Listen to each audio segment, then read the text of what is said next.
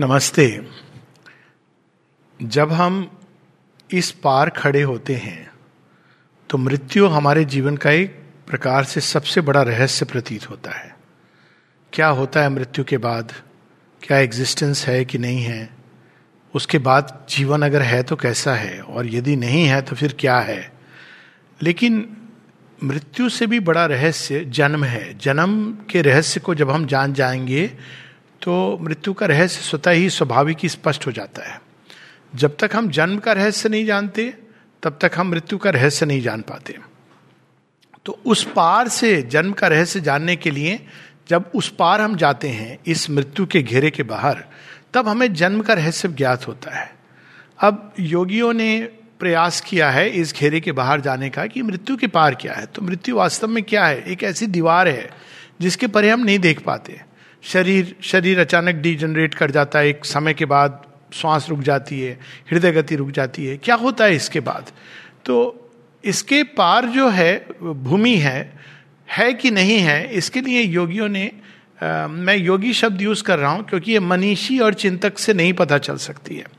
मनीषी और चिंतक उनकी तरह हैं जो अटकलें लगाते हैं लेकिन उनको वास्तव में वो कुछ इस प्रकार की चीज़ होती है कि कोई गया मथुरा वृंदावन पूछने को कि कृष्ण जी की बांसुरी का टेप यहाँ पर है?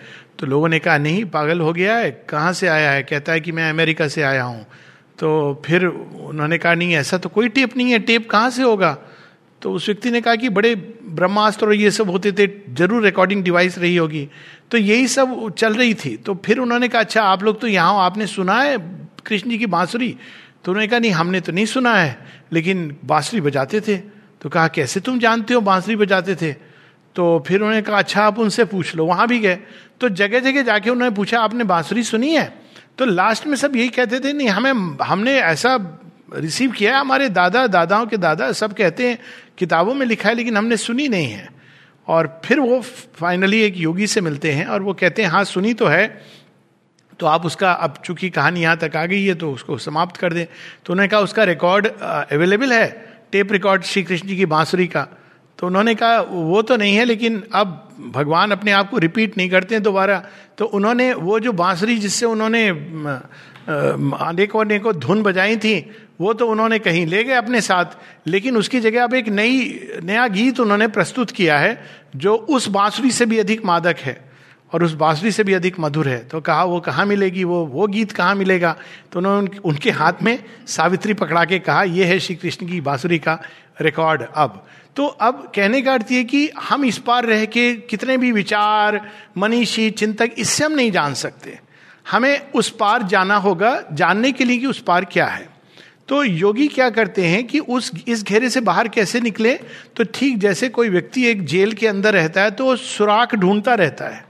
इस फिराक में रहता है, कहाँ से एग्जिट पॉइंट कोई भी तो एक वीक स्पॉट होगा। और यदि वीक स्पॉट नहीं है तो वो ढूंढ के कमज़ोर कड़ी को या अपनी पूरी मेहनत, मशक्कत से सुरंग बनाएगा, कुछ करेगा और तब वो उस पार जाएगा। तो ऐसा ही योग में किया जाता है कि हम अपने जीवन के, हमारे अंदर जितनी भी शक्तियाँ हैं, ऊर्जा है, चाहे वो विल की शक्ति हो, भावनाओं की शक्ति हो, विचार की शक्ति हो, कोई भी यहाँ तक कि देह की शक्ति हो, अगर हम उसको कंसेंट्रेट करें। कोई भी शक्ति को जब हम ऊर्जा को कंसेंट्रेट करते हैं तो उसकी शक्ति और बढ़ती चली जाती है, क्योंकि वो घनी होती जाती है। और एक समय जब उसको कंसेंट्रेट करके हम एक दिशा में लगा देते हैं तो आज नहीं तो कल उस दिशा में छेद होता है, वो भेदती है और हम उस, उसके पार चले जाते हैं। आफ्टर ऑल एक तीर में और साधारण लोहे में क्या अंतर है? यही अंतर है।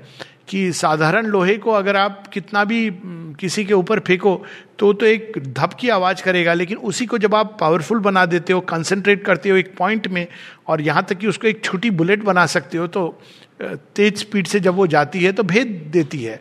तो इस प्रकार से कंसंट्रेशन के द्वारा किसी भी ऊर्जा को, चाहे वो मन की ऊर्जा हो, हृदय की ऊर्जा हो, भावनात्मक ऊर्जा हो, कर्म की शक्ति हो, यहाँ तक कि इच्छा शक्ति हो देह की शक्ति हो। जब हम उसको कंसेंट्रेट करते हैं ईश्वर के ऊपर या केवल इस अभिप्सा की, क्या है उस पार? और उस पर कंसेंट्रेट करने के लिए इमेजेस बड़ी सहायक होती हैं। तब हम उस पार जाते हैं। तो उस पार जब जाते हैं तो बिल्कुल अलग नज़र आता है, नज़र आता है। उस पार जाते हैं तो वो एक ऐसा असीम आनंद का क्षेत्र है कि समस्या ये हो जाती है कि यहाँ पे ठीक वैसे जैसे जो मून पे गए तो उन्होंने जब धरती को देखा तो अब ये धरती पे मेरा घर कहाँ है? वो तो पूरी धरती एक छोटा सा घर नज़र आ रही है। तो एक असीम में जब हम प्रवेश करते हैं तो समस्या ये हो जाती है कि ये असीम सीमित कैसे बन गया? तो वास्तव में जिसको हम जन्म कहते हैं, जन्म क्या है? उसी असीम अनंत अजन्मा का एक सीमा में बद्ध हो जाना। अपनी ही मर्ज़ी से, एक बड़ा सुंदर इस पर श्री कृष्ण जी के ऊपर एक भजन है, देख सखी मोहे अचरज आवे, ब्रह्म अनादि अनंत अगोचर, सो अब नंद को लाल कहावे। कि वह जो अनादि अनंत है, वो किसी का बच्चा बन गया है। अंगली पकड़ के चल रहे हैं, ऐसी ये हालत है। जाकी छवि देख काल डरी भागे।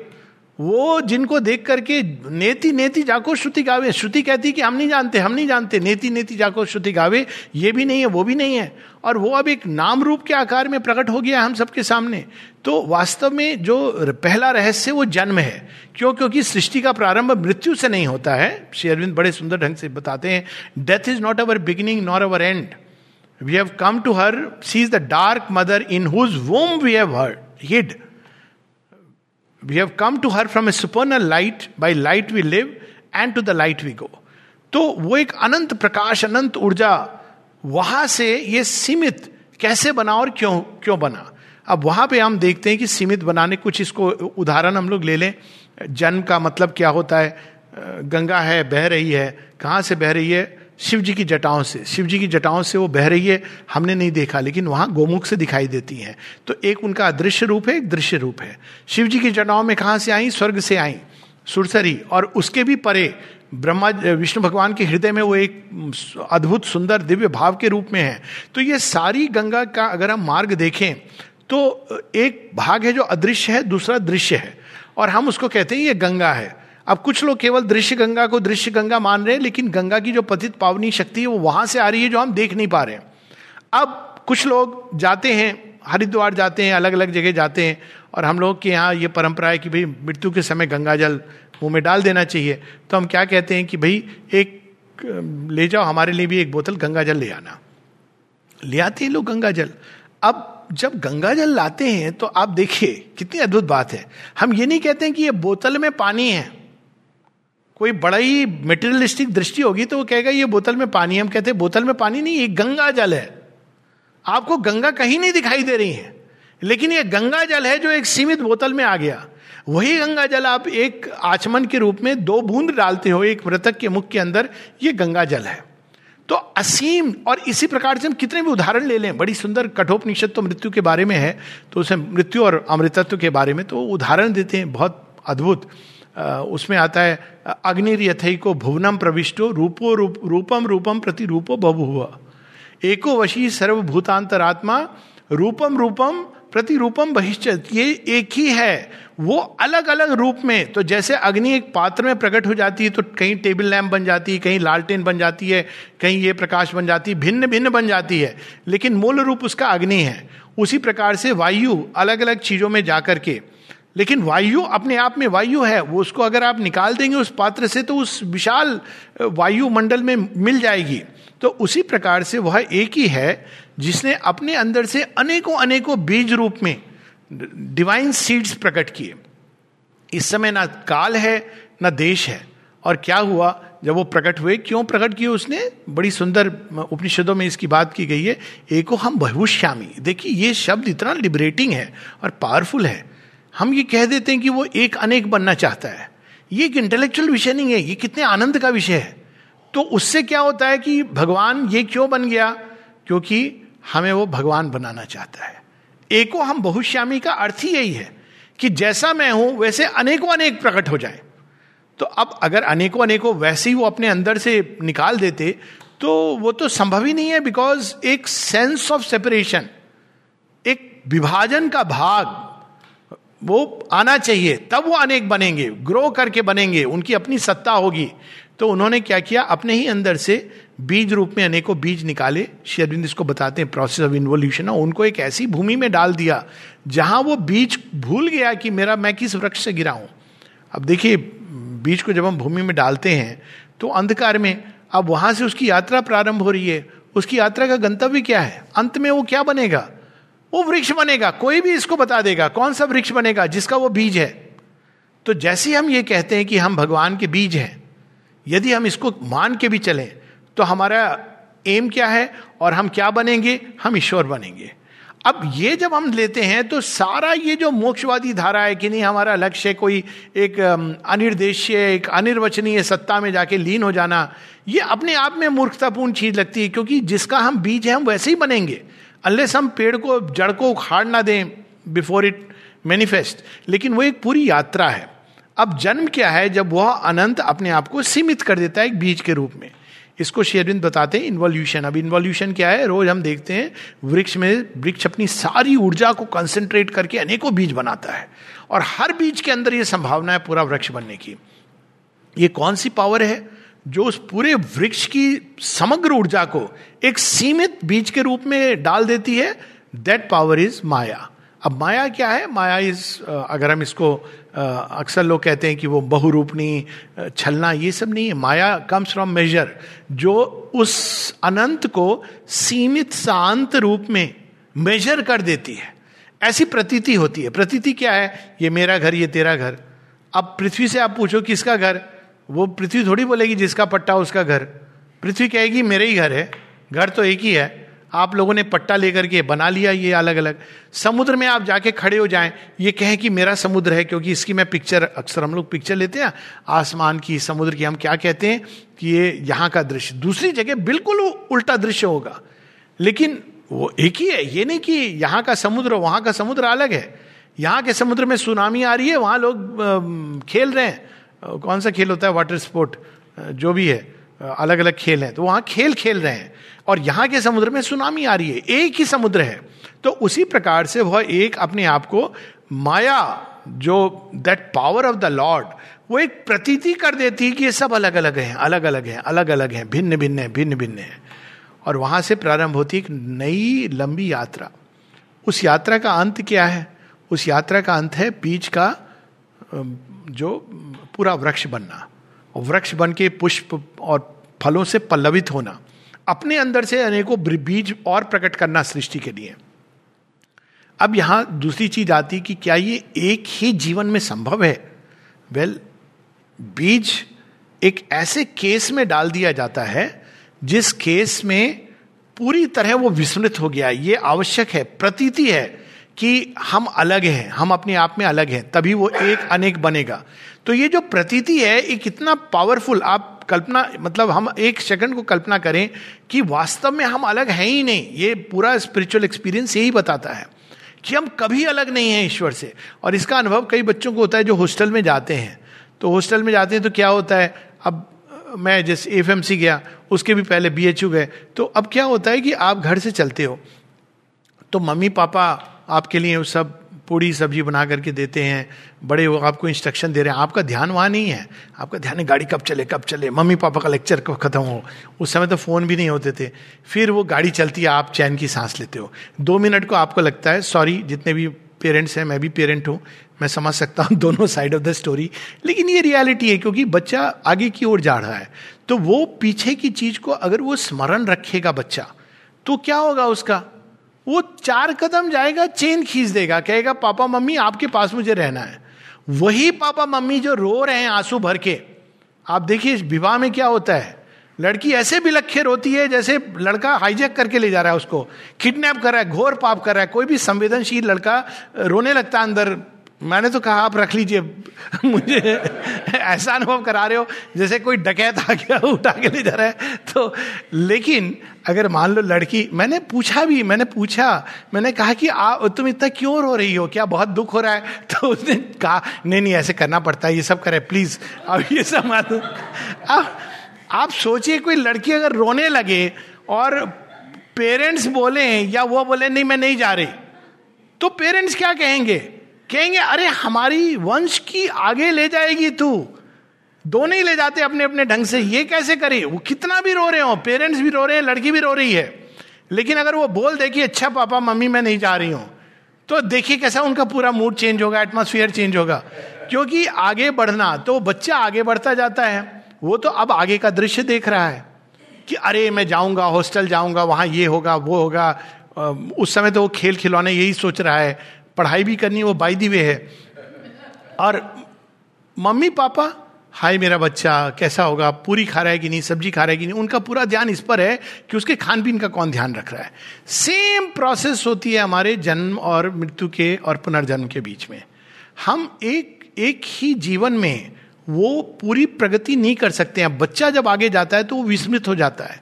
लेकिन पेरेंट्स क्या कभी अलग करते हैं अपने बच्चे को? किसी पेरेंट को पूछ लीजिए, जब बच्चा कितने भी दूर है और बच्चा तो वहाँ जाके मज़े कर रहा है। यहाँ तक कि जब बड़ा हो गया है पेरेंट्स का फ़ोन आता है तो आपस में डिस्कशन होता है हस्बैंड वाइफ का, उठाना है कि नहीं उठाना है? अच्छा कह दो, बहुत बिज़ी है।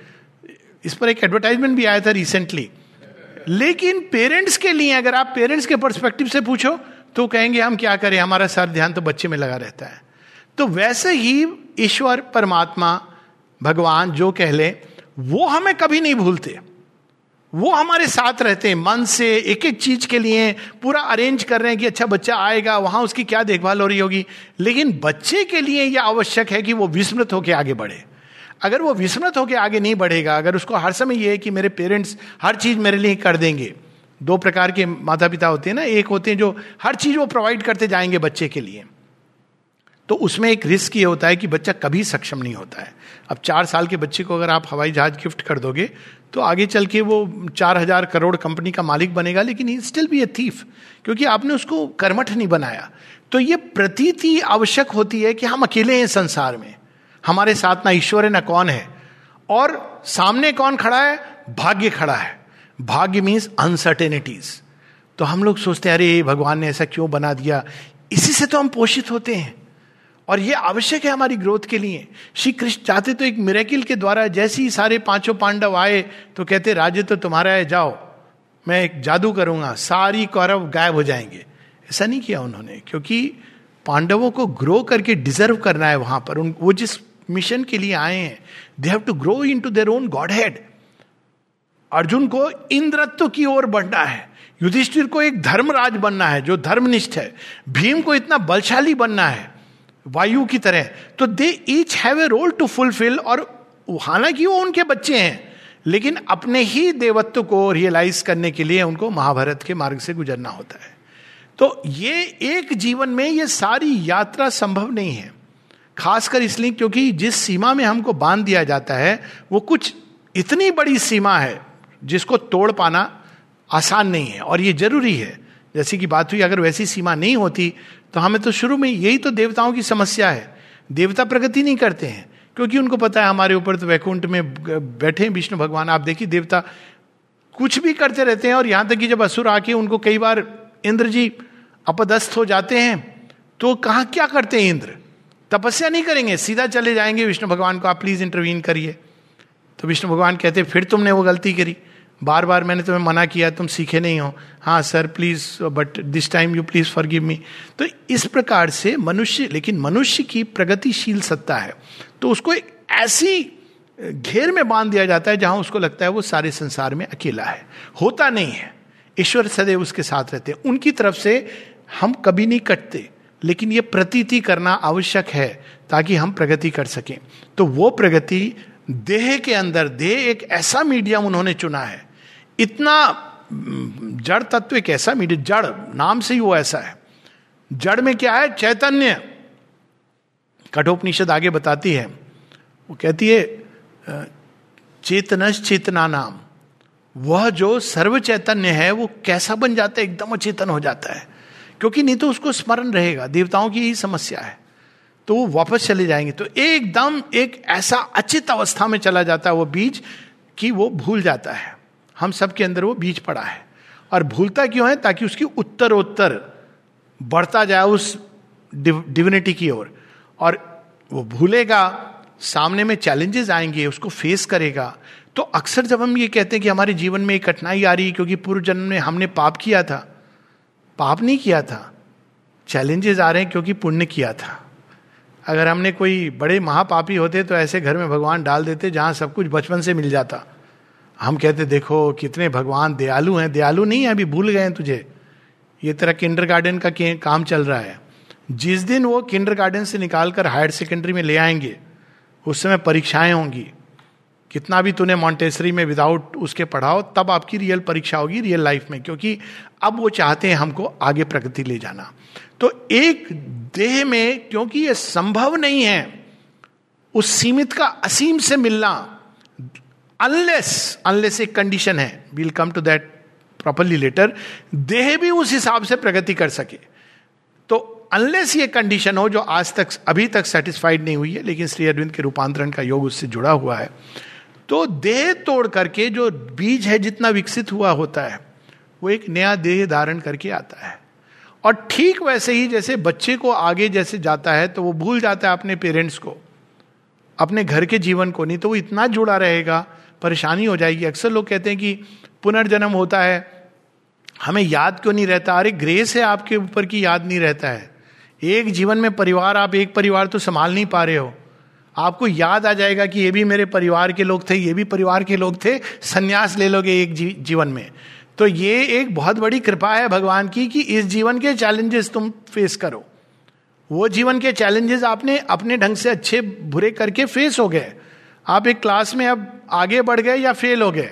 But now it's a new challenge जब एक व्यक्ति कक्षा में फेल भी हो जाता है तो उसके साथ नया चैलेंज है. क्या?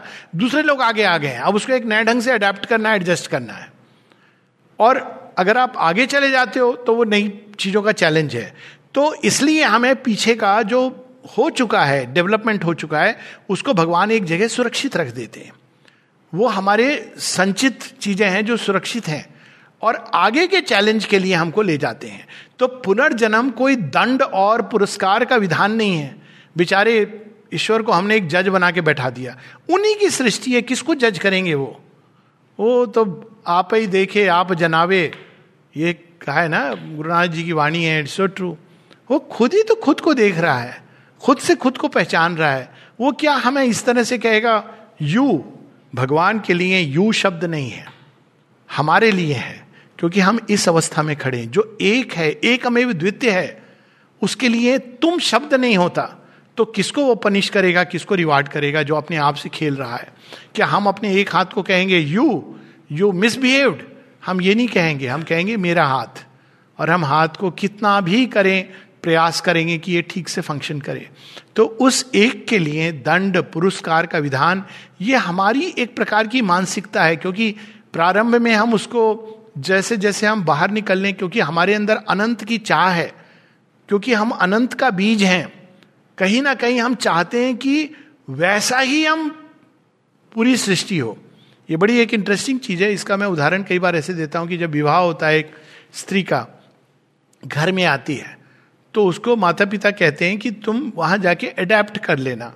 अब वो वर्ड बड़ा अजीब है तो कहती, ठीक है, मैं अडेप्ट कर लूँगी।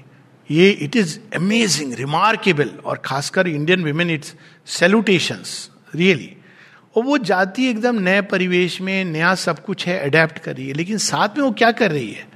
वो अपने पति को धीरे धीरे अपने जगह से जो आई है, उन संस्कारों के साथ जोड़ रही है। She becomes the golden link धीरे धीरे माल, और बड़े अच्छे ढंग से, उसको पता भी नहीं चल रहा soft ways she is gradually tying him to a new way of life जो लेकर के आई है। कैसे स्टार्ट होगा? सोफे का कलर चेंज कर देना चाहिए। ये पर्दे चेंज हो जाने चाहिए। धीरे धीरे आदमी को तुम ही चेंज हो जाओ, वो भी उसका हो ही जाता है चेंज तो उसी प्रकार से ये जो एडेप्टेशन है एसिमिलेशन है तो हर जीवन में हम इस प्रकार से अडेप्ट और एसिमिलेट करते हैं। जितनी हमने प्रगति की है, उसके आगे की प्रगति करते हैं। बिल्कुल एक नए क्षेत्र में जाते हैं। और ये एक बहुत बड़ा चैलेंज है रिमार्केबल चैलेंज है। तो उसी तरह से ये जो जन्मों की हमारी यात्रा है, वास्तव में हम अपने आप को डिस्कवर करते हैं इनके थ्रू जैसे किताब है, उसके एक एक चैप्टर होते हैं। हम एक एक जीवन को एक चैप्टर समझ लें। उस चैप्टर के भी कई पैराग्राफ्स हैं, कई पैसेजेस हैं। ये पर्व है, वो पर्व है, वन पर्व है, मान लीजिए महाभारत में। तो उसमें केवल ये नहीं है कि वो वन में चले गए और आ गए वन में उनके इस ऋषि के आश्रम में गए, वहाँ ये कहानी सुनी, वहाँ जरासंध आया, यहाँ ये चैलेंज हुआ। तो उसी प्रकार से हमारे जीवन में एक एक जीवन में भी कई सब चैप्टर्स होते हैं। सब खंड। और उनके द्वारा अंत में हमारी जो प्रगति होती है, एक लिमिट तक हम प्रगति कर पाते हैं, पर हमारे अंदर चाह हमेशा और की होती है बिकॉज़ हम अनंत से आए हैं। तो हम कैसे उस चाह को पूरा करना चाहते हैं? हम चाहते हैं कि हमारे पास ये भी हो जाए, वो भी हो जाए। असंतोष एक बहुत बड़ा गिफ्ट है। अगर इंसान को बहुत जल्दी संतोष हो जाए तो वो कैसा बन जाएगा? उस तरह का मनुष्य बनेगा जो कहेगा, मुझे कुछ भी करने की क्या ज़रूरत है? बैठा रहेगा। असंतोष भी उन्होंने ही डाला है। Desire the troubled seed of things प्रारंभ में वो डिज़ायर सेल्फ से काम करता है। तो असंतोष होता है, लेकिन वो चाह क्या रहा है? चाह रहा है इंफिनिट को। तो उसको ये चाहिए, नहीं, वो उससे मन नहीं भरा। अब वो चाहिए। अब ये देखिए, खेल, जिसको कहते हैं ना, माया इल्यूजन इल्यूजन्स भी ज़रूरी है क्योंकि वो धीरे धीरे हमको एक्सपैंड करते जा रहे हैं। अगर प्री मेच्योरली कोई व्यक्ति चला जाता है, अक्सर शेरविंद आश्रम में शेरविंद कहते थे कि we don't accept people pre वो प्रेफर करते थे कि जीवन का अनुभव लेके व्यक्ति आए।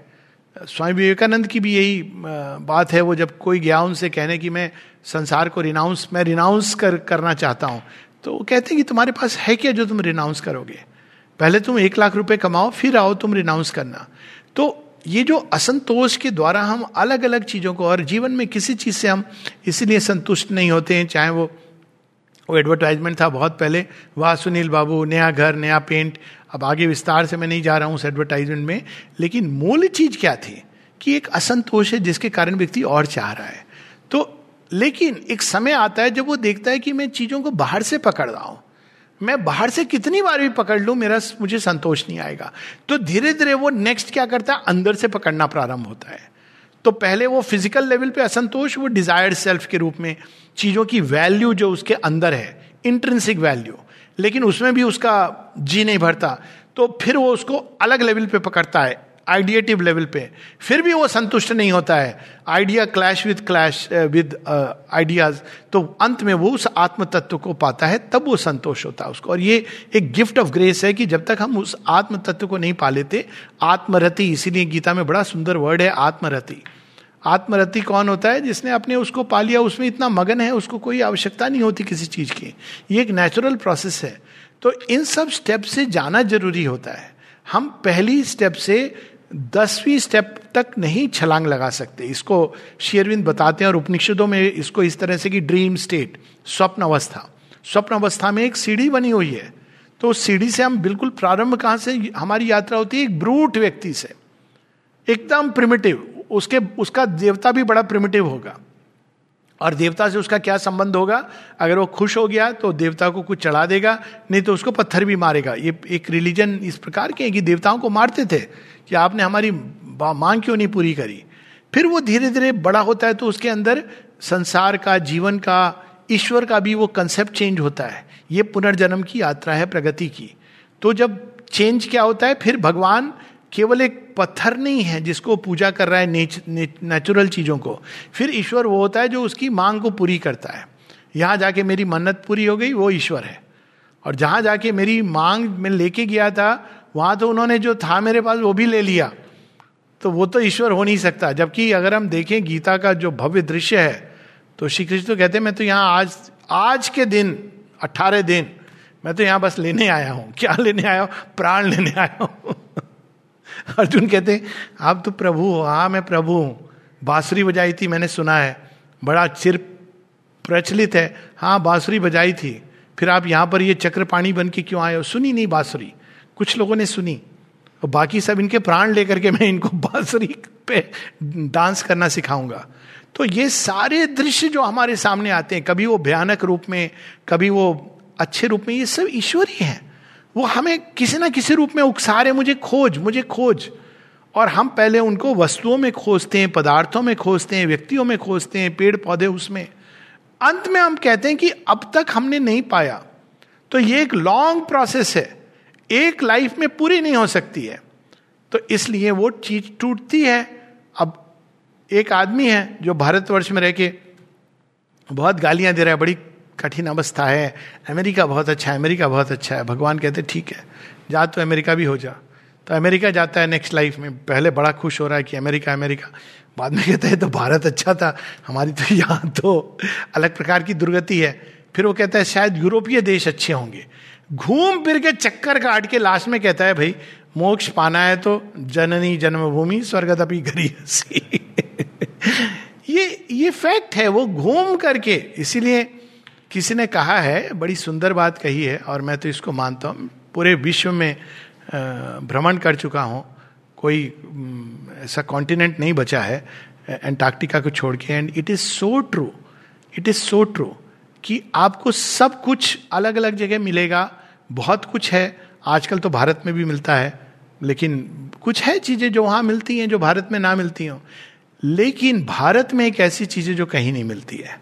ये आज भी उतना ही सच है। और वो चीज़ है आत्म तत्व का पोषण। तो अब इस दृष्टि से जब हम संसार को देखते हैं, जीवन को देखते हैं तो पुनर्जन्म एक विकास की यात्रा का एक बड़ा सुंदर तरीका है। जितना बड़ा चैलेंज, उतना अधिक विकास। एक किंडर गार्डन के बच्चे को क्या टेस्ट दिया जाता है? चल ए बी सी डी देख ले, उस पर कॉपी कर ले, पता नहीं, अब तो टेस्ट भी नहीं है। कोई नहीं, बड़ा खेलता कूदता बड़ा हो जाता है। और जब आप पीएचडी करने जा रहे हो तो आपसे ये थोड़ी कहा जाएगा कि आप equals to M C square ये बस लिख दो। उसके पीछे जो एक पूरा ब्रह्मांड है, वो आपको समझना और प्रकट करना है। तो वैसे ही हम जैसे जैसे हमारे जन्मों की यात्रा करते हुए जितने अधिक सक्षम होते हैं, उतना अधिक हमारे सामने चैलेंजेस प्रस्तुत किए जाते हैं। Challenges are for the great माता जी एक जगह लिखती हैं कि भारत भूमि में सबसे बड़े चैलेंजेस इसलिए दिए गए हैं क्योंकि भारत के पास ही वह समुचित निदान की चाबी है। और आज नहीं तो कल उसको खोजना है क्योंकि भारत अगर उनको हल कर लेगा तो उसका उसका पूरा परिणाम पर, विश्व पर आएगा। तो ये पुनर्जन्म की जो यात्रा है बार बार हम सीमित होते हैं। सीमित होते हैं एक ही देह में, लेकिन अंदर की चेतना परिवर्तित होती जाती है। ये एक इवोल्यूशन की यात्रा है। ये बात शेरविंद की कई सारी बातें जो अद्भुत है। एक ये है कि ये कांस्टेंट इवोल्यूशन है। इवोल्यूशन के द्वारा इवोल्यूशन क्या है?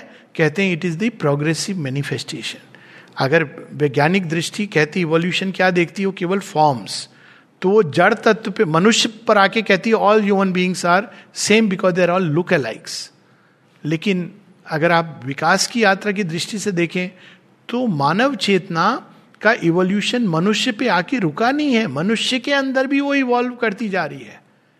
इसीलिए तो एजुकेशन है। वरना एजुकेशन की, का औचित्य क्या है? यदि व्यक्ति जैसा है, वैसे ही रहेगा पूरे जन्म।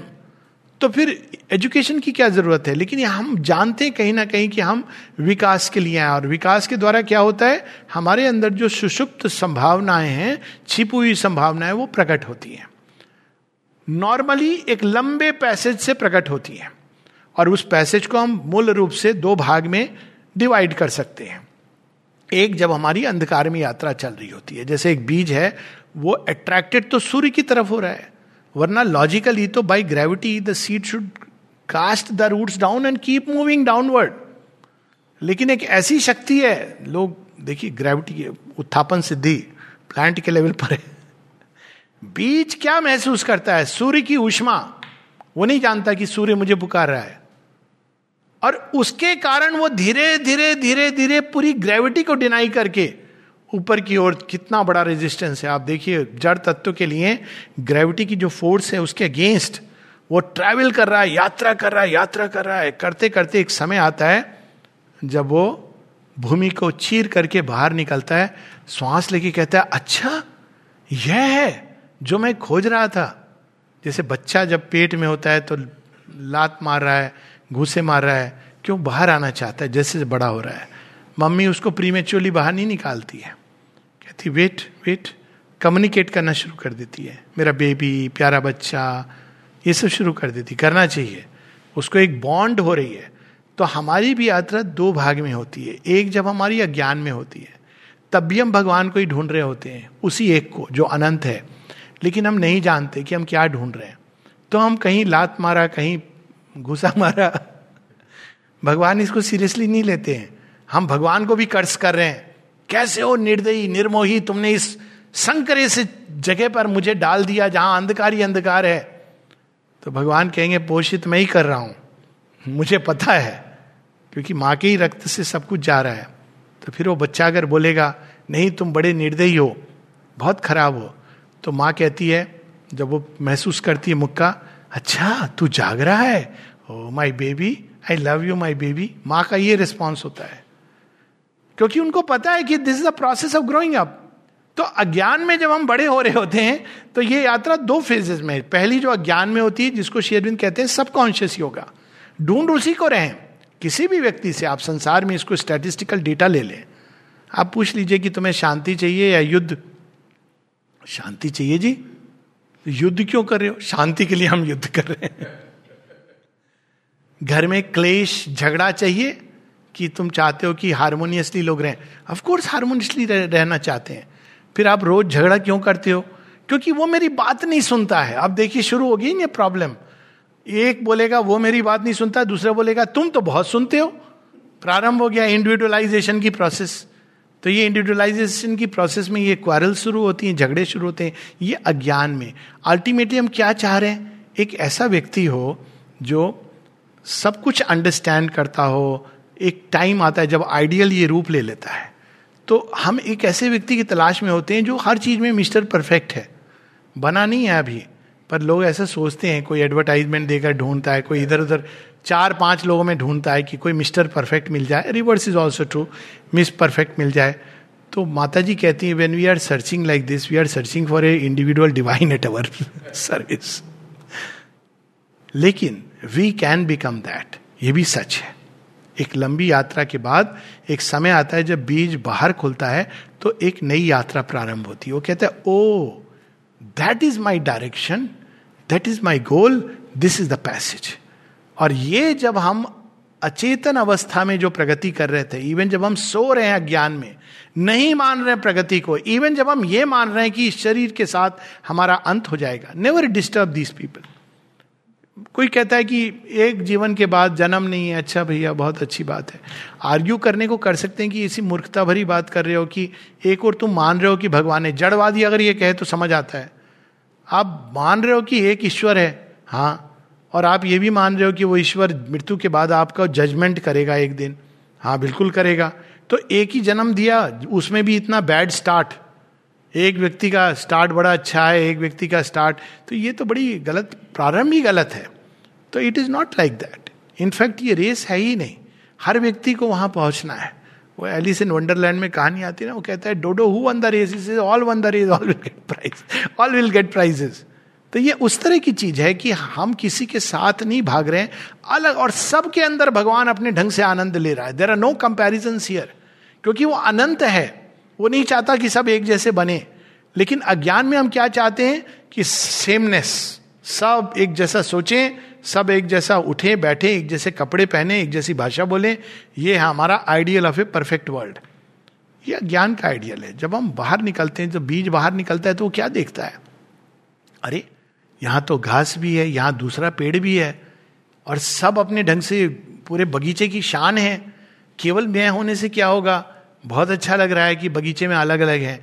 तो ये जो दूसरी यात्रा प्रारंभ होती है, जब हम केवल देह को ही सब कुछ नहीं मानते, इसको कहा जाता है देहात्म बोध और यही असुर और देवों का डिफरेंस है। असुर देह को ही सब कुछ समझता है। प्राण तत्व डिजायर्ड सेल्फ को ही सब कुछ समझता है। इसीलिए वो कहता है, जीवन बना किस लिए? मेरे डिजायर्स की पूर्ति के लिए। लेकिन एक समय आता है, जब मनुष्य के अंदर ये भाव आता है कि नहीं, कुछ तो है इस घेरे के परे जिसको मैं जानना चाहता हूँ। चाहे वो उसको ईश्वर कहे, आत्मा कहे, और वो सीख करने लगता है। Man the thinker becomes man the seeker और जैसी वो सीकर बन जाता है, अज्ञेयवाद की जगह एक खोज, एक अभिप्सा, एक प्यास जन्म ले लेती है तो वहाँ प्रारंभ होता है नवजन्म। नवजन्म क्या है? It is a birth in the spirit जब तक हम उस सोल तत्व को टच नहीं करते, तब तक हम इस ज्ञान के घेरे में कोसें, कल्पें, लेकिन यही हमारे लिए एवरीथिंग है। बिकॉज़ वी डोंट नो कि इसके आगे भी कोई संभावना है, इसके आगे कोई पॉसिबिलिटी हम उसी के अंदर पूरी तरह अपने आप को समर्पित हैं, उसी को सब कुछ समझ रहे हैं। वो एक जेल है जिसमें रह रहे हैं हमको। बस जेल बदली जा रही है। थर्ड क्लास जेल से हम फ़र्स्ट क्लास जेल की ओर जा रहे हैं। यही बस इतनी हमारी लिमिट है। लेकिन एक समय आता है जब हम सोचते हैं कि इस अनंत आकाश में उड़े। और वो नवजन्म, इसको, इस नवजन्म को पुराने शास्त्रों में कहा गया द्विज, ट्वाइस बॉर्न। और इंडियन थॉट में उसको इनिशिएशन कहा गया कि दीक्षा, कि अब तुम्हारी दीक्षा हुई। दीक्षा का मतलब अब तुम्हारी एक नई यात्रा प्रारंभ हो रही है। और वेस्टर्न कंटेक्स्ट में कहा गया बैप्टाइजेशन, यानी ट्वाइस बॉर्न, यानी एक यात्रा जो केवल हम जड़ तत्व को ही सब कुछ मान के करते थे। जब हम शरीर को और हमारी कामनाओं को ही सब कुछ मानकर चलते थे। जैसे ही माइंड एक्टिव होता है और एक सीमा के बियॉन्ड जाता है, बुद्धि जागती है तो अपने आप उसके अंदर सीकर बॉर्न होता है। और उस सीकर के साथ एक समय आता है जब सीकर चलता चलता, ढूंढता हुआ उसको मास्टर बुला रहे हैं। वो अचानक मास्टर के चरणों में जा गिरता है। और उसको लगता है कि मैंने मास्टर को खोजा है। कई बार लोग पूछते हैं कि हम कैसे जाने कि ये गुरु हमारे लिए उचित है कि नहीं है? तो मैं कहता हूँ, इसकी चिंता मत करिए। गुरु जानते हैं, वो जान लेंगे आप उनके लिए है कि नहीं? नहीं, मेरे अंदर तो बहुत सारे डिफेक्ट हैं तो वो तुम्हारी समस्या है, नहीं, गुरु की समस्या है। वो जान लेंगे, इसीलिए वो गुरु हैं। हम जान लेंगे, हमारी अगर इतनी दृष्टि होती कि हम पहचान लेते, जान लेते तो फिर तो बात ही क्या है? हम गुरु होते, लेकिन हम नहीं हैं। हम अज्ञान में हैं, लेकिन गुरु जानते हैं, और वो अपने ढंग से हमको ड्रॉ करते हैं अपनी ओर। पहले बांसुरी बजा के ड्रॉ करते हैं। जब हम नहीं सुनते हैं बांसुरी तो युद्ध क्षेत्र में ले आते हैं। युद्ध क्षेत्र में भी चॉइस देते हैं, चल तो आएगा मेरे साथ, खड़ा होगा, या दूसरी सेना में। तू जहाँ भी जा, आत्मसात तो मैं तुझे करूँगा अपने साथ। क्योंकि ये योग तो मैं कर रहा हूँ। तो ये जो नई यात्रा प्रारंभ होती है, जहाँ हम किसी ना किसी रूप में कॉन्शियसली सब conscious yoga becomes the conscious yoga in man और वही पहले सीकिंग बड़ी वेग होती है, एक आइडियल का रूप लेती है। कि कुछ तो है, एक पावर है जिसको हम सीख करते हैं। रिलीजियस सेंस में नहीं। रिलीजियस सेंस में हम एक पावर है, लेकिन वो मेरे काम के लिए है। भगवान मेरे दास हैं। लेकिन जब हम सीख करने लगते हैं कि वो पावर क्या है, हम उसको धारण करना चाहते हैं इट डजेंट मैटर हम किस नाम से बुलाएँ। लेकिन वो शांति, वो शक्ति, वो प्रेम, वो आनंद, वो माधुर्य, हम चाहते हैं कि हमारे अंदर ये प्रकट हो। तो वो जो यात्रा शुरू होती है, जहाँ हमारी चेतना का उन्मिलन होता है और वो ईश्वर के साथ एक होने लगती है तो उस यात्रा, जो नई यात्रा प्रारंभ है, वो नवजन्म के बाद की यात्रा है। उस यात्रा में शरीर का एक महत्व रहता है, लेकिन एक दूसरा महत्व होता है। बॉडी हैज़ टू सपोर्ट अब चेतना अगर द्रुत गति से जा रही है तो ये अब एक नई समस्या आ गई। समस्या क्या आ गई? गगरी छोटी है, और साक्षात हिमालय एवेलैंके की तरह बह करके आपकी गगरी में आ रहा है, गागर में। तो उसको बेयर नहीं कर पाएगी। तो वेदिक ऋषि कहते थे कि दो चीज़ें night and day suckling the divine child और दूसरी चीज़ वो कहते थे, अग्नि में पात्र को पकाना होता है। तो अग्नि क्या है? एक तो या तो हम तप की अग्नि से उसको तैयार करें, या समस्याओं की अग्नि आएगी। आएगी तो है। समस्याएँ आएँगी तो आप भगवान की रट लगाओगे, होगा पात्र तैयार। लेकिन समस्याएँ आने की ज़रूरत नहीं है, यदि हम अपने अंदर स्वतः ही अभिप्सा की अग्नि को जलाए रखें तो पात्र यानी देह तैयार होता है। लेकिन ट्रेडिशनल योग में इसकी ज़्यादा इस पर ज़ोर नहीं दिया जाता है। ज़ोर ये दिया जाता है कैसे भी करके हमको इस घेरे को तोड़ करके एस्केप करना है। स्वामी विवेकानंदा का क्लासिकल एग्ज़ाम्पल है और यहाँ से हम देखेंगे कि ट्रेडिशनल नवजन्म के बाद जो ट्रेडिशनल योग में यात्रा होती है और उसके बाद जो शेरविंद बताते हैं वो क्या है।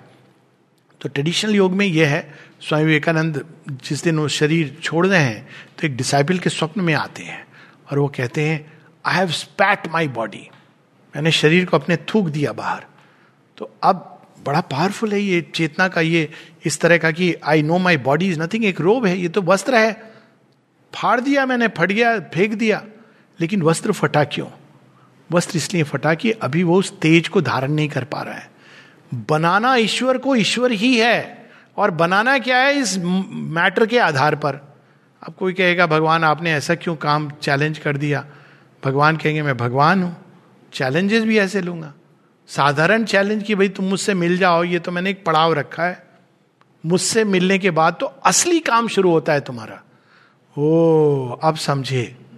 शेरविंद ये कहते हैं, जब मुझसे मिल लोगे when you found the divine तब तुम्हारा रियल काम शुरू होगा। क्या? तब आओगे जन्म लेने? तो मोक्षवादी धारा वाले बोलेंगे भगवान इतने पापड़ बेल लिए।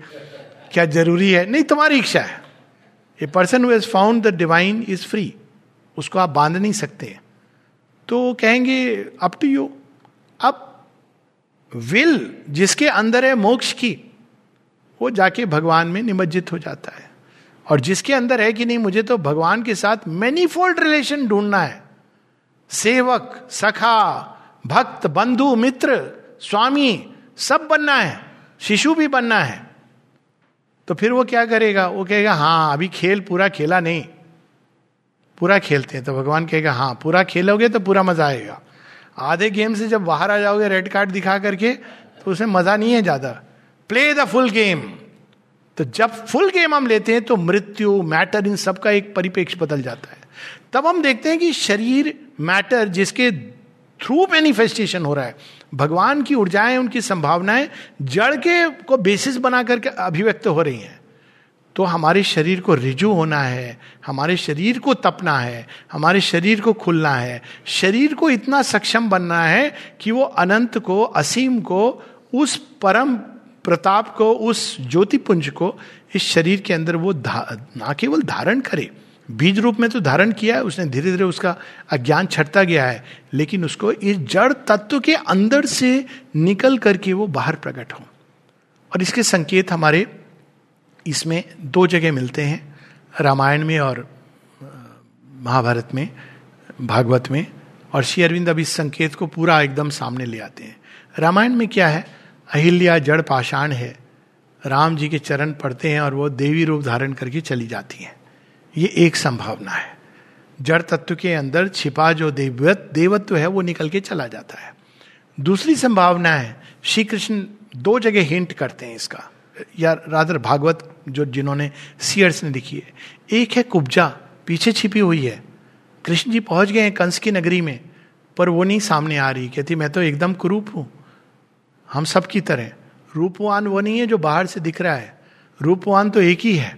लेकिन मैं तो इतनी कुरूप हूँ, मैं कैसे जाऊँ उनके सामने? तो श्री कृष्ण की तो दृष्टि कुरूप लोगों को तो बुलाते हैं वो, जितना बदमाश तू सामने आ सामने आ, पास में आ जाते हैं, कहते हैं, क्या हुआ माई? और बड़ी टचिंग स्टोरी है। वो टच करते हैं और वो पूरी सौंदर्य रूप में आ जाती है। ये बहुत अद्भुत कहानी है। It is the first hint of transformation जो हमारे स्क्रिप्चर्स में है। एक जगह और इसका हिंट आता है कि जब श्री कृष्ण को यशोदा माँ खेल खेल बहुत तो नटखट है तो बाँध देती हैं दो पेड़ों के साथ। तो ओखली के साथ ही तो अब जा भी नहीं सकता है। तो श्री जी कहते हैं, बहुत अच्छा कि यही तो मैं चाह रहा था कोई मुझे बांधे। और वो ओखली खींचते हैं और पेट टूट जाते हैं और वो देवता उसमें से निकल के चले आते हैं। अगेन वॉट इज़ इट कि वो, उनका काम क्या है? वो पुल करते हैं हमारी चेतना को आगे की ओर। लेकिन मैटर नहीं रिसीव कर पाता है तो वो टूट जाता है और उसके अंदर से देवत्व चला जाता है। लेकिन दूसरी जो केस है कुब्जा की स्टोरी उसमें there is a transformation of a कुरूप into the fullness of beauty तो श्री कृष्ण ने उस समय रूपांतरण योग क्यों नहीं दिया? कहा, मनुष्य तैयार था जी। मनुष्य तो उस समय, मेरी भूमि, तेरी भूमि, ये मेरा घर, तेरा घर। हम कहेंगे, हम अभी भी तो यही करते हैं। करते हैं, लेकिन कुछ लोग हैं सिर फिरे से, जो श्री कृष्ण के समय से अभी तक तैयार हो गए जो मेरा तेरा घर नहीं, उनको पूरी पृथ्वी का चाहिए रूपांतरण।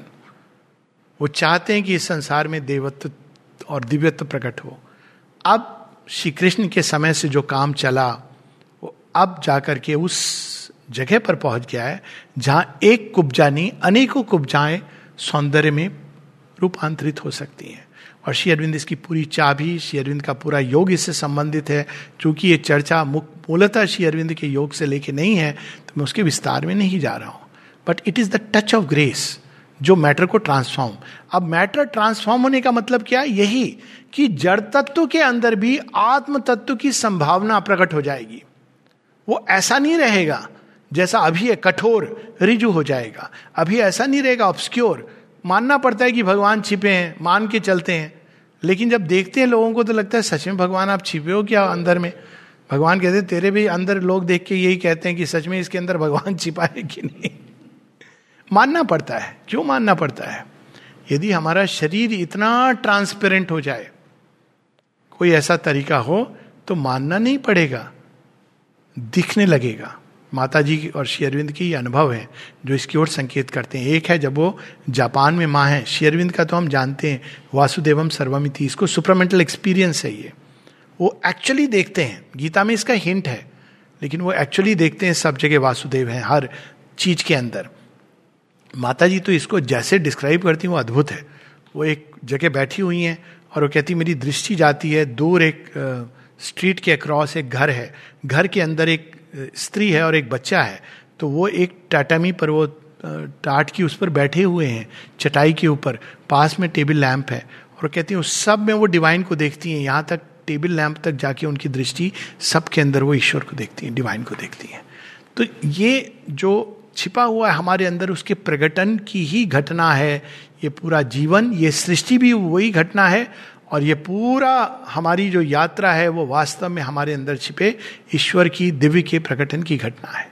और इसके कई पड़ाव हैं, कई स्टेशन से गुजरती है, कई स्टेप्स और स्टेजेस हैं और हर स्टेप और स्टेज के समय एक मृत्यु आती है। मृत्यु क्यों आती है? वो कहती है, अब इस लाइफ में तुम प्रगति एक्चुअली बुढ़ापे की पहचान क्या है?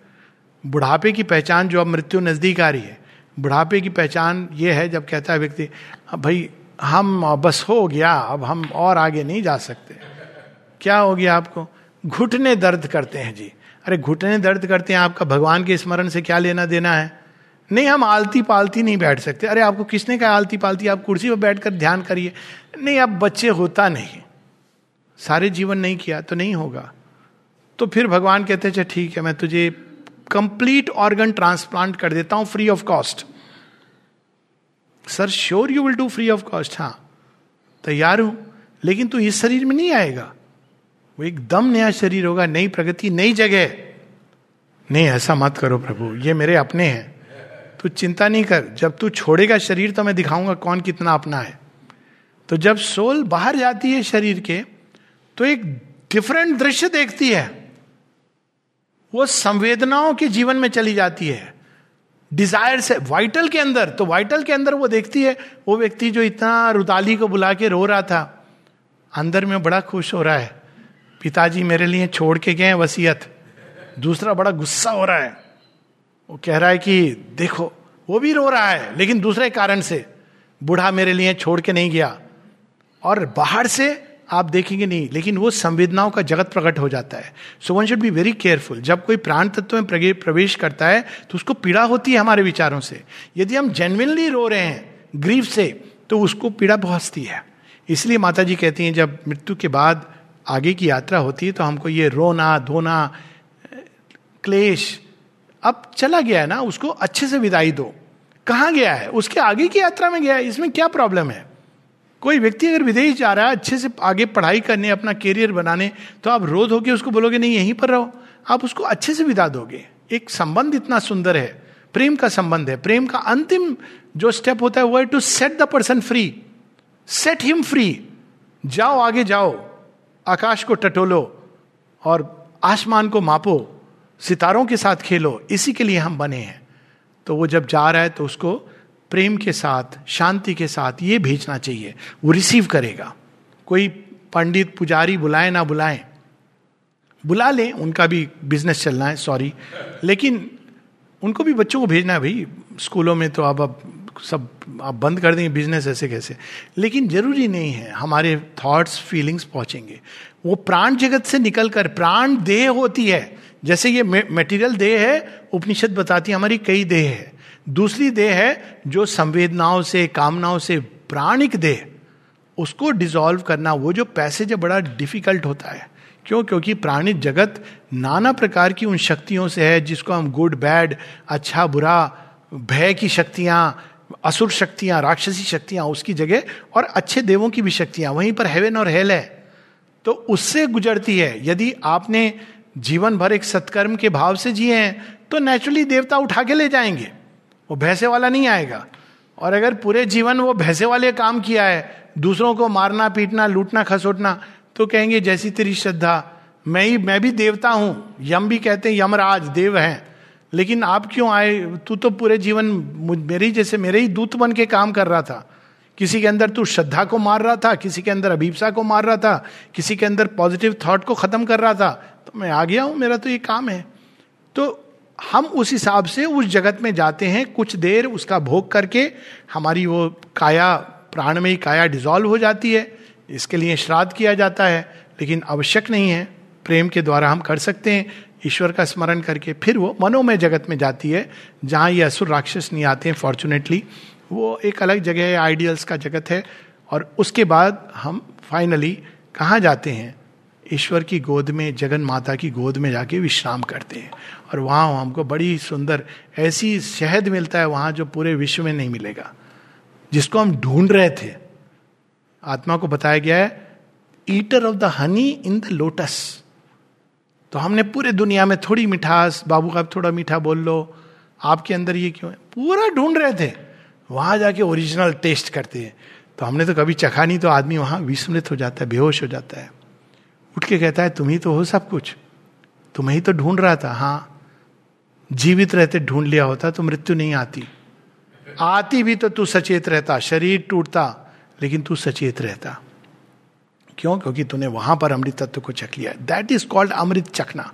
अमृत चखना ये नहीं है कि कोई आप मंदिर चले गए, वहाँ पानी है, उसको आपने पी लिया और कह दिया कि हमने अमृत चख लिया, सिर पर अब हम ये कर लेंगे, कृपाण धारण कर लेंगे, हमने अमृत चख लिया।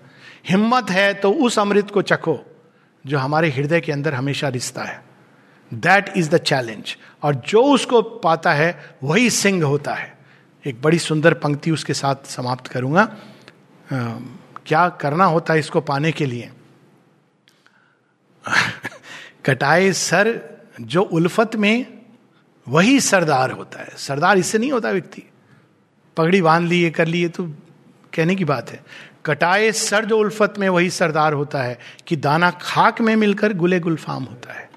वही सीड की जो यात्रा है, जब सीड अपने को पूरी तरह लूज कर देता है, सूर्य के आवाहन पर उसका क्रस्ट गल जाता है, सड़ जाता है तो उसी के अंदर से, जैसे कृमि कीड़े के अंदर बटरफ्लाई वो निकल करके एक नई यात्रा शुरू होती है।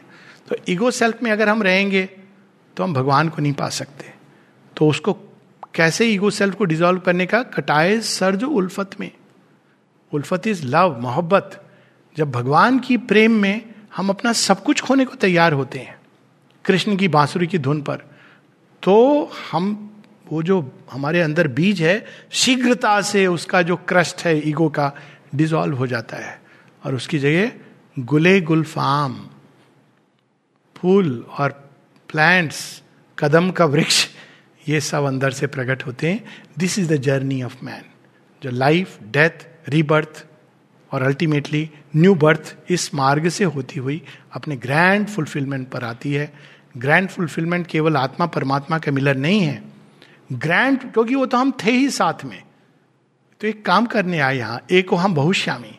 ग्रैंड फुलफिलमेंट है जब एक एक इंटेजर एक एक यूनिट अपने अंदर उसी ईश्वरत्व को पूरी तरह धारण करेगी, जड़ तत्व के अंदर। और हम एक दूसरे को देखकर ये नहीं कहेंगे, mister and Mrs so and so. हम कहेंगे, हे कृष्ण हे कृष्ण, आपको प्रणाम है। हे जगन माता हे काली। नारी के तो बहुत रूप होते हैं। कृष्ण तो एक होते हैं। वो काली भी होती हैं, दुर्गा भी होती हैं, पार्वती भी होती हैं।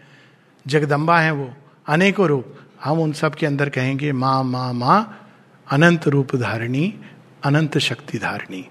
ये हमारी यात्रा है। जब जड़ तत्व भी ईश्वर जैसा हो जाएगा, ईश्वर के अनु, अनुरूप हो जाएगा। अभी ये इनड्वेलिंग यूनिवर्सल के अनुरूप नहीं है। हमें उनके लिए एक अच्छा घर बनाना है। ये मंदिर हमें बनाना है। ये शरीर मंदिर तो है भगवान का, लेकिन कैसा मंदिर है? ना यहाँ दिया जलता है, ना हवन होता है, ना यहाँ कोई सुगंध आती है, दुर्गंध आती है, मल मूत्र चारों तरफ़ है। इस शरीर को ऐसा बनाना है कि ये भगवान का एक इतना सुंदर टेंपल बने कि जो दूर से आए इस मंदिर के नज़दीक, वो कहे कि कौन है यहाँ पर? और उसके दीवारों के बीच से, जैसे वो सूर्य मंदिर है ना सन टेंपल कोनार्क सिंबल के रूप में, दीवारों के बीच से, उसके पट के, खिड़कियों के चारों तरफ़ से, जो भी भाग खुला हो, कर्म इंद्रिया, ज्ञान इंद्रिया, वहाँ से केवल ईश्वर की सुवास, ईश्वर की सुगंध, ईश्वर की मुस्कान, ईश्वर का प्रकाश, ईश्वर का आनंद, ईश्वर की ध्वनि, यही सब कुछ हमारे अंदर से प्रकट हो। नमस्ते। धन्यवाद, डॉक्टर साहब।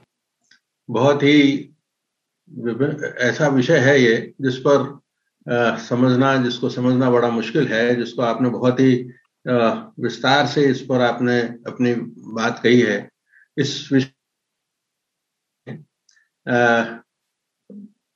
फिर भी हम लोग एक दो प्रश्न अगर कोई किसी के मन में हो तो यहाँ बात कर सकते हैं। कोई है? इस पे आए हुए मैसेजेस दो जरा चैट पे। चैट पे देख लीजिए। वो चैट में मैसेजेस नहीं है वो खाली प्रशंसा है कि आपने बहुत ही बढ़िया तरीके से इस बात को कहा है। फिर भी अगर कोई प्रश्न हो किसी का बड़ा विषय ऐसा है जिसमें बहुत सारे प्रश्न हो सकते हैं लेकिन समझना और उसको आत्मसात करना बड़ा वो है। आपने बहुत ही विस्तार से इस पर बात करी है निश्चित रूप से। आ, मैं, मैं हाँ, मेरा एक प्रश्न है। हाँ जी पूछिए। जो ये चोरी डकैती लूट खसोट करते हैं ये कहते हैं इस जन्म में तो हम कर लें अगला जन्म किसने देखा है? तो वो हम्म। ऐसा क्यों क्यों सोचते हैं वो? हाँ तो वही है कि जब मनुष्य पूरे अंधकार में रहता है हाँ। तो वो अपनी कामनाओं को ही सब कुछ समझता है। यही तो अज्ञान है। तो इसलिए वो अपनी कामनाओं की पूर्ति के लिए ही कार्य करता है। चाहे वो चोरी डकैती हो, जिसको हम चोरी डकैती कहते हैं, और जब थोड़ा प्रगति हो जाती है, उसकी सो कॉल्ड प्रगति तो वो ऐसे लूटता है कि हम उसके पास थैंक यू बोल के पैसे देते हैं। ये भी होता है।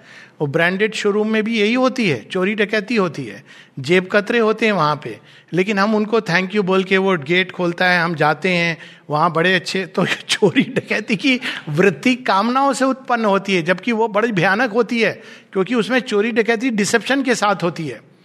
ऐसे लोग हैं जो आपके घर में सेंध नहीं लगाएँगे, कहीं और सेंध लगाएँगे।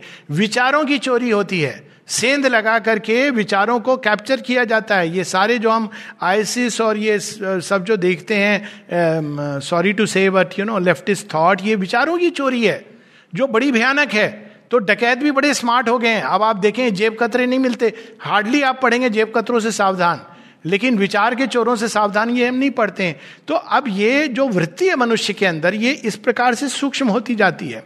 अब ये वृत्ति क्यों है? अज्ञान में भी वो यही चाहता है। कि मेरे पास और हो। अनंत की चाह है, लेकिन उसको पता नहीं है।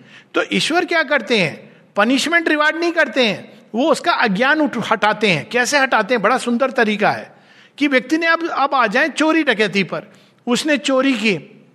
मिल करके इसकी एक छोटी सी कहानी है, बड़ी सुंदर है कि एक व्यक्ति एक मॉन्क के घर में गया और वो देखा मॉन्क सो रहा है तो क्या खोजूं?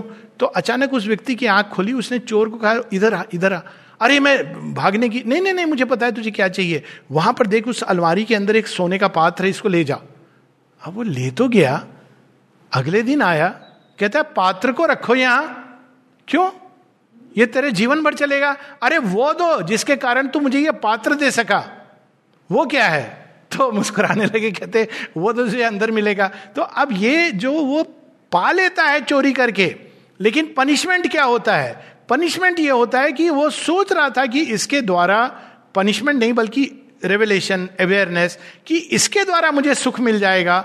और तब वो देखता है कि नहीं, ना मुझे सुख मिलेगा, बल्कि मैं अपने ऊपर एक गठरी भार ले रहा हूँ, जो रत्नाकर की कहानी है, और फिर वो वाल्मीकि के रूप में मुड़ता है। So this is the progression हम लोग, क्योंकि हमारा एक जीवन है, हम देखते हैं कि वो चोर है, वो तो बड़ा खुश है, उसने घर बना लिया। हाँ घर बना लिया। लेकिन उसके घर में क्योंकि उसने दूसरों, क्योंकि उसकी चेतना ऐसी है तो उसके घर में कलह, क्लेश यही होगा। वो घर बना लेगा, बिस्तर उसका बड़ा अच्छा होगा, लेकिन नींद नहीं आएगी। तो इस प्रकार से द डिवाइन कॉन्शियसनेस ऑपरेट्स एक समय आता है जब हम ये समझ जाते हैं कि चोरी से हमारा पेट तो भर जाएगा, लेकिन हमारे अंदर की प्यास नहीं बुझेगी, ना भूख मरेगी। तो तब वो नेक्स्ट स्टेप पर आता है। तो ये एक प्रोसेस है। एक बड़ी पहली प्रोसेस में चोरी डकैती करता है। दूसरा जब वो इवॉल्व करता है तो चंबल से निकल आता है पॉलिटिशियन बन जाता है सॉरी तो फिर वकील बन जाता है, चलो, पुलिस बन जाता है डॉक्टर बन जाता है। क्योंकि अब वो चंबल में डकैती नहीं करेगा, उसका इवोल्यूशन हो गया है। फिर और उसका इवोल्यूशन हो जाता है तो एक बहुत बड़े राष्ट्र का एक राष्ट्रपति बन जाता है। कर वही रहा है। कहीं तेल चुरा रहा है, कहीं कुछ चुरा रहा है। लेकिन आपको ही लग रहा है कि नहीं, वो तो बहुत पावरफुल आदमी है। करता करता एक समय आता है जब वो घुटनों पे गिर करके कहता है, हे प्रभु, समझ गया मैं कि मेरा ना तेल से मेरी शुदा भरने वाली है, ना मैं किसी और चीज़ से अपनी शुदा, तू बता मार्ग। That is the time when he is ready अब ये लंबी यात्रा के कारण डेथ रीबर्थ ये प्रोसेस है। कायदे से तो एक समझदार व्यक्ति को एक ही जन्म में ये सब समझ जाना चाहिए। खासकर आजकल इसीलिए भगवान ने टीवी और इंटरनेट का वो किया हुआ है कि भाई समझ जाओ एक ही लाइफ में। एक्सेलरेटेड मोड में इवोल्यूशन हो रहा है। लेकिन नहीं समझते हैं तो कोई बात नहीं है ईश्वर का वो जो ओरिजिनल प्लान तो है ही है। Death rebirth this the original plan of God विस्मृत हो जाते हैं कि हमने ये ऐसी चोरी की थी। अपग्रेड हाँ। हाँ हाँ ज़रूर ज़रूर पूछिए प्लीज़ डॉक्टर साहब नमस्कार। हाँ नमस्कार। डॉक्टर साहब मेरा जिज्ञासा ये है कि तीन व्यक्ति ऐसे हैं जिन्होंने मृत्यु से साक्षात्कार के बाद पुनः जन्म में आए हैं। नचिकेता सावित्री का साक्षात्कार और ईशु प्रभु ईशु का। तो इन तीनों को पुनर्जन्म कैसे लिया उसी शरीर में? इसके विषय में कुछ हाँ हाँ मैं ठीक है और कोई प्रश्न तो नहीं ना? ये प्रश्न ठीक है। और भी लोग हैं और भी लोग हैं। और उसका प्रमाण ये रहता है जब वो अपने पुनर्जन्म की याद होती है और बताते हैं। फॉर इंस्टेंस हमारे अपने जीवन काल में माँ शेरविंद बताते हैं। उनके जन्मों के बारे में डिसाइबल्स के जन्मों के बारे में। श्री कृष्ण श्री कृष्ण क्या कहते हैं वो अर्जुन को? कि तू भूल गया है, मुझे याद है। We have fought the battle of the ages one of them is as Nar Narayan है वो दोनों। तो इस प्रकार से ये ये तीन तो एक प्रचलित बात है, लेकिन कई हैं जो आ जाते हैं वापस। क्यों आते हैं? अब जैसी बात हुई थी कि दो प्रकार से हैं। एक जो डेवलपमेंट इतना हो गया कि उनको आने की ज़रूरत नहीं है। वो चाहें तो अपना मर्ज हो जाए। लेकिन दूसरे हैं जो कहते हैं डेवलपमेंट क्या केवल मेरे लिए है? वे सब जिनको छोड़कर या लांग कर मैं आया हूँ वट अबाउट देम वो मास्टर्स होते हैं और रिटर्न होते हैं। Swami Vivekananda was one of them Shri Ramakrishna Paramhansa, उन्होंने तो बताया, पूरी स्टोरी बताई, कैसे स्वामी विवेकानंद आए। जितने भी मास्टर्स होते हैं, मान के चलिए कि वो पुनर्जन्म से पार करके वापस लौटे हैं। चाहे वो ट्रांसफॉर्मेशन योग में आए या नहीं आए मैत्रेय अमिताभ, बुद्ध के बारे में ये स्टोरी है। तो वो इसलिए आते हैं, इसलिए आते हैं कि उनको ज़रूरत नहीं है। और इसका मैं उदाहरण देता हूँ, एक डॉक्टरी से जुड़ा हुआ। कि अब मेडिकल कॉलेज में पढ़ाई करी, इतनी मैं तो सलाह नहीं देता हूँ, आप मेडिकल कॉलेज में जाओ तो बहुत करुणा हो तो जाओ। नहीं तो पढ़ाई वढ़ाई करोगे इतना कुछ, उसके बाद में इट्स ए टफ लाइफ कभी भी कॉल आ सकती है एनी टाइम तो अब इसके बाद में कोई व्यक्ति बोले, अब मैंने पढ़ाई कर ली, अब मैं जा रहा हूँ कहीं। अरे, तूने पढ़ाई क्यों की? मरीजों को ठीक करने के लिए नहीं, मुझे मरीजों के बीच में नहीं जाना है, वो तो रोगी हैं, उनके बीच में जाऊँगा तो संक्रमण हो जाएगा। तो अजीब सा लगेगा कि तूने इतनी पढ़ाई करी, इसलिए कि तू चला जाए Himalaya. So that is why ये जो एक स्टेज कंप्लीट करने के बाद चॉइस होती है। चॉइस ये होती है, लेकिन अधिकांश सोल्स जो स्ट्रांग होती हैं, वो कहती हैं कि we want to come back and now play the game to its fullest दो कारण से आती हैं। एक कारण होता है टू हेल्प अदर्स क्योंकि उन्होंने रास्ता देखा हुआ है। और दूसरा और करुणा होती है उनके अंदर। और दूसरा कारण ये होता है कि ये जो श्री अरविंद माता जी ने, ये अब इस प्रकार के सोल्स आएँगी, क्योंकि उनको अब ये पता है कि नहीं, ये खेल खत्म नहीं हुआ था, ये इंटरवेल हुआ था। इंटरवेल को मैं समझ बैठा कि पूरी पिक्चर खत्म हो गई पिक्चर अभी बाकी है दोस्त। तो कहते हैं अब हम सचेतन रूप से इसमें पार्टिसिपेट करेंगे जड़ के रूपांतरण में। तो इन दो कारणों से जो सोल्स पुनर्जन्म की जिनको ज़रूरत नहीं है, क्योंकि वो अज्ञान के घेरे को लांग गई हैं दे कम बैक वो एक कॉन्शियस बर्थ होती है और केवल तीन नहीं, कई लोग ऐसे हैं जिनके अंदर ये कॉन्शियस बर्थ होती है।